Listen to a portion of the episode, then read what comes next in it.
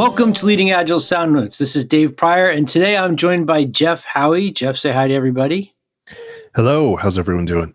So, Jeff and I lead up a lot of the training work at Leading Agile, and today what we're going to do is focus on a question we got from a student in class, which I've sort of added. I'm going to add some of the backstory into it as I prep it for Jeff and for those of you that are listening. So, this was in one of the CSPO classes, and this was a question that was something we didn't get to finish talking about because we ran out of time. But how do you coordinate work across multiple product owners who all work within one organization? Let's say they're working on different parts of one larger thing. All these POs have competing priorities and they're all fighting for shared resources. And so my answer was like, well, didn't you see in the video where they talked about the Uber product owner? That didn't quite cut the mustard.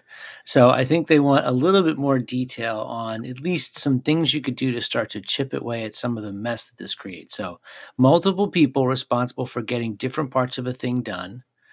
They're all incentivized different ways. They all have competing strategic things they have to achieve, and they're all fighting for the same group of people to do the work. You know that that sounds like a everyday occurrence where I have you know five of our executives who all want something from me on, on the same day, and I can do one or two of them. Yeah, so, yeah, Oh, right. And that you just gave me a fifth step for my solution here. So I have a potential solution ready because I've been preparing, but I want to see where you want to go with it. All right. Well, so it, it's interesting because one of the things that I would really try to start with, and I think this is a do this particular thing and a couple others, which we can get into here. So the first thing I would really, really look at, uh, and we tend to do at Leading Agile, is look at the organizational design and alignment of teams. So I know that it is financially smart and maybe even technically feasible to have multiple teams with you know as a shared resources working on the same kind of platform.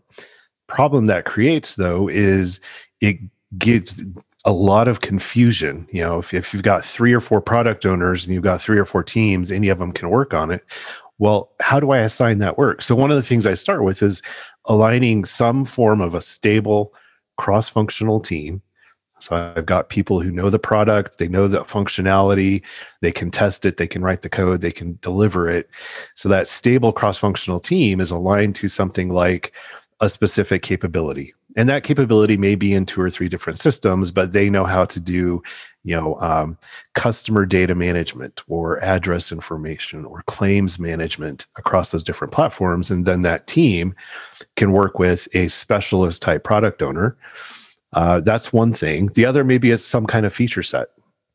You know, maybe this team, team A does the primary work on features one, two, and three. Team B works primarily on features four, five, and six. That gives you some alignment of the team. So I think that's the first thing I'd really try to look at. And if possible, either do a test, make the change, or just recognize it's never going to fly in this particular, you know, kind of setting. Which I get, right? I Throw up your hands and be like, yeah, whatever. More than half the time that's the situation. You can't make the change to align the teams to these capabilities or features. And so then i'd look at some of these other things that we can talk about but uh so so that's where i'd start. So you're talking about changing it from like an organizational system perspective to accommodate the production of work in a more healthy way. Exactly. What i look at what what's the goal of agile? It's to be you know more effective at delivering value. And if you can align your teams to even if it's a small piece of value i mean I've, I've worked with teams where their only product is the search api that's all they work on. Now they could work on the 400 other things in that platform but that doesn't mean that whole platform would be effective and you'd be able to meet the customer needs around that. And let's say that I've got, you know, an entire sprint where stuff in the search API is just not that important. Well, maybe for a sprint, I can put them on another feature set that's a higher priority, but you, you're kind of balancing that on a, a roadmap level basis and saying, look, you know, three sprints from now, the search team doesn't have anything that's super important. Let's put them uh, on this other thing. They've got the ca- capability and skills to do it, but you're managing to that. And then when something for a search team becomes more important, you pull them back. and You you just kind of thread that through, and you're maximizing then the flow of value. Yeah. Okay. So this is why I think we're such a good balance because you're talking about getting the patient healthier. And my solution was just stop the bleeding. stop the bleeding. So well, I've got a few of those, and that's that's like the the fifty percent of the other cases where it's okay. Find ways, and I there's a couple. You know, we can talk about some of the frameworks for scaling. There's a couple of different techniques that are in mind, and so we can kind of banter around those. Okay. Well, let me let me pitch mine to you. So, the first thing that I was going to suggest was to set up a meeting, get all those POs in a room, and just put it out on the table. Like, look, we have this problem, and get everybody to admit that it's a problem. Um, then I think where I would turn is to senior leadership and say, look, you have to help us understand what's what matters the most strategically to the organization. Because we, I think this for a lot of POs, they don't know how decisions are made at a higher level, and it makes it really hard for them to figure out how to prioritize their work. Mm-hmm. So I think if they can get at least an understanding of how the company is prioritizing, they can use that to create their own technique for prioritization across these different groups of people. Um, then there there has to be some rubric or metric or way of saying this is how we figure out what the most important thing is. Maybe it's cost of delay, maybe it's something else. Um, and then when there's situations where even though you're using that, you still can't come up with a decent answer or an answer that everyone is comfortable with. Some some Uber product owner who gets to make the final call. And the and the last the last part I had originally was everyone's got to agree to each other that they're not going to go around each other's backs and try to do like back channel work or get like special teams work to do stuff. And then the last thing is something that you and I have talked through before with with Mike and with Jim is find out from management how to tell them they can't have what they want. Yeah. I think that that is a really and that that might be the thing that guides them to figure out what's most strategically important for them. I think in my mind as you're talking, all of those make sense. And I think that one of the most critical things is that you have to do the alignment on how we prioritize work um, across multiple product owners, sometimes even across multiple products if you're all competing for say the same project dollars things like that right so how am we how are we defining and prioritizing the value of you know the set of work around item number a versus b. So organizationally i think all of the product owners all of the different products um, at least within some subset if not the entire organization need to align on what do we define as value? How are we defining effort so that we come come up with some kind of prioritization technique whether it's you know cost of delay weighted shortest job first roi something. You've got to have consistency. I think that's yeah. absolutely critical so let me let me throw one more wrench into it what if you're going to end up with just one product backlog for all the work I think it's even better and more important that you have just one and oh, okay. consistent form of prioritizing the work in that case. Because let's say I do have three teams, one big, you know, kind of product backlog. Um, how do I know who should pull what next? What's the most valuable thing for us to do in the next sprint for each of those teams? I think it's it's really important for the priority to be super clear. Okay. I had I had a gig once where I had three product owners managing five products developed by four different teams, and they told me they wanted one product backlog. And I just, I, when I stopped laughing, I was like, okay, look, if you're going to do that, that's fine. But only one of you can talk to these teams about what's the most important thing, and you're going to have to figure out how to deal with that. So these three ah. POs, they had to meet um, you know, instead of like a scrum of scrums or a backlog refinement meeting with the team, the three POs did backlog refinement together three times a week where they would sit down and look at it all together and prioritize all these things together. And they did end up coming up with some way of deciding this is who wins the argument if we all want something at the same time. So now you're starting to talk about, you know, how do I scale some of those? And that that's one of the things that I was kind of on my mind with this topic was the various scaling frameworks. And so, you know, there there are several different frameworks for scaling. Um, the one I'm going to talk about probably the most because I'm the most intimate and interested in is the one that we use at Leading Agile, where you do exactly that. So I have, let's say, a, a product family. I've got, let's even go big. Let's go 10 teams that are all working against one really big kind of product. We've got a whole bunch of different things. Those teams may specialize here and there, but overall, those 10 teams have to deliver to this. And yeah. that's build out something like a product team. Uh, some of the scaling frameworks may call it a program team. There's different names for this product owner team, but it's exactly that. Your product owner, I'd still use that one product owner even for that huge product from a terminology perspective, that's the one person who's ultimately responsible for all of the priorities, making sure that it's clear in the backlog, doing things like managing stakeholder and customer expectations, working with all of the different kind of, you know, product and, and delivery teams to lay out roadmaps. Uh, in our scaling framework at the delivery team, you know, we may call that next level down the person, the one person who talks to the one team and translates the specific backlog items that need to be done by that team generally call them a, a, product analyst or something like that right? Okay.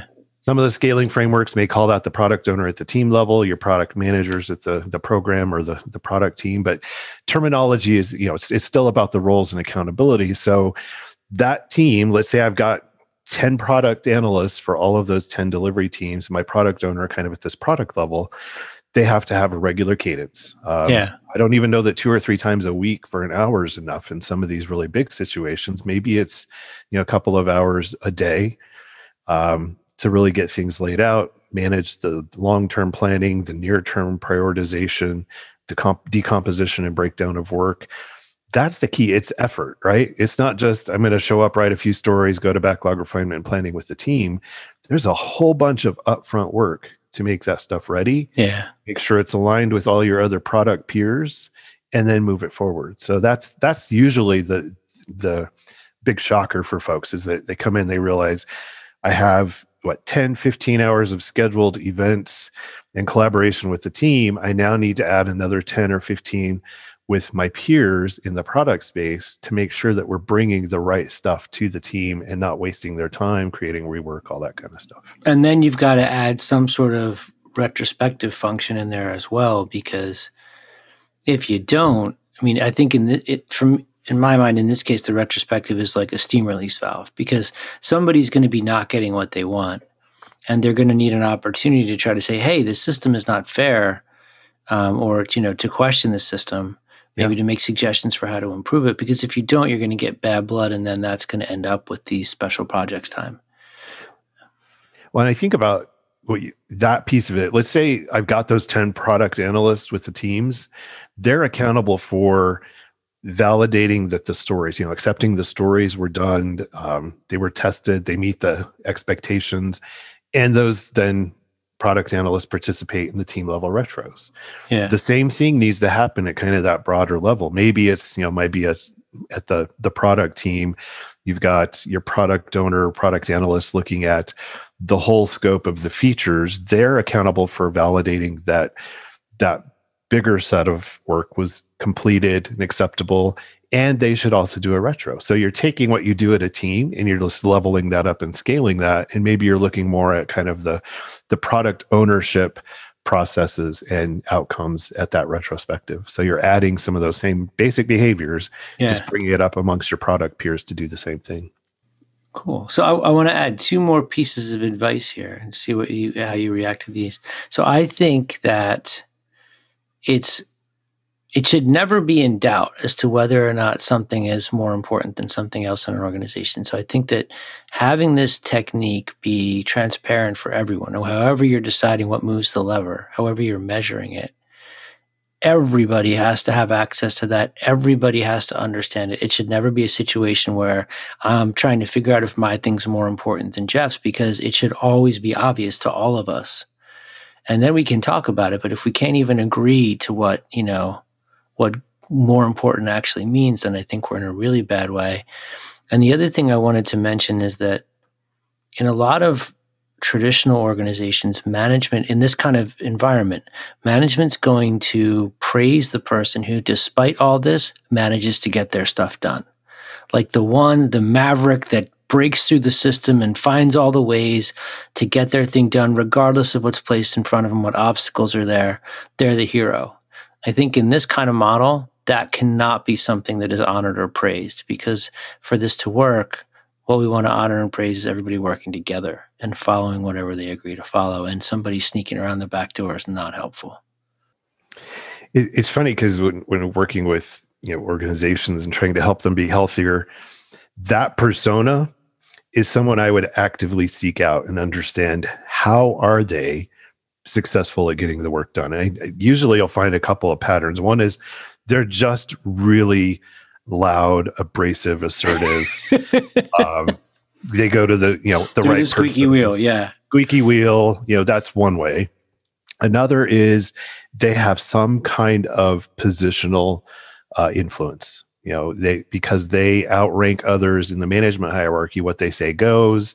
You've got some kind of special prioritization code that you just apply. You know, like I've actually seen teams where if uh, this is a real situation. If Regina wanted it, it got a times two multiplier Okay. the product head, right? Well, Yeah. if everyone agrees, that's okay. If not everyone agrees, and it's just kind of like a shadow prioritization multiplier, that's probably not okay. Um, so yeah, I I would look for those. The other thing then is what you want to do is translate those behaviors into something you can actually measure.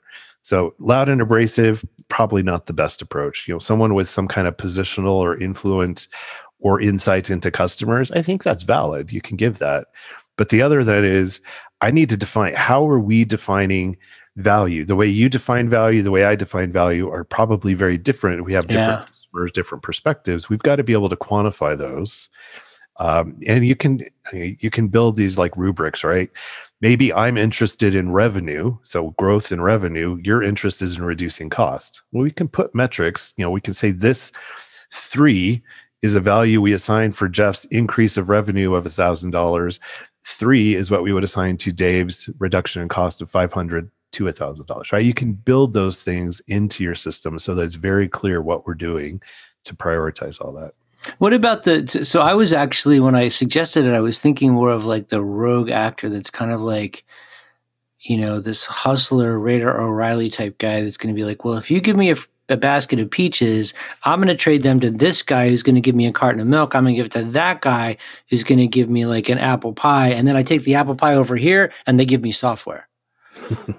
like the people that have a lot of social influence and can call favors and um, to me that's that's like a, a sneakier and and bigger issue. Like as a project manager that was like my skill set. Like that's what made me good at the job. But in this kind of environment i think that that you're like bleeding capacity out of multiple systems for your own. I think the skill and ability to do that is actually something I would value as a product owner, product Okay. leader, right? To be able to say, hey, look, I, I get that here's the thing I want, here's the trade off I want to make.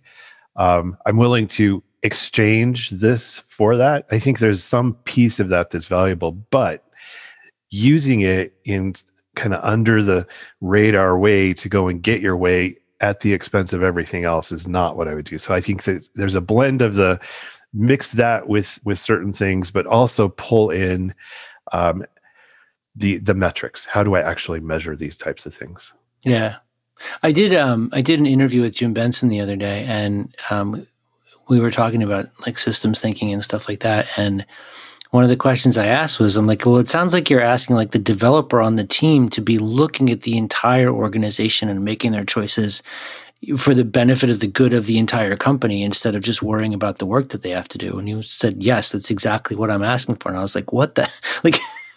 I mean, that'd be nice, but we're not paying that guy to think that way. But I think in this case, everybody has to be thinking we succeed as we succeed or fail as one instead of in separate parts. I think is a cultural a- change.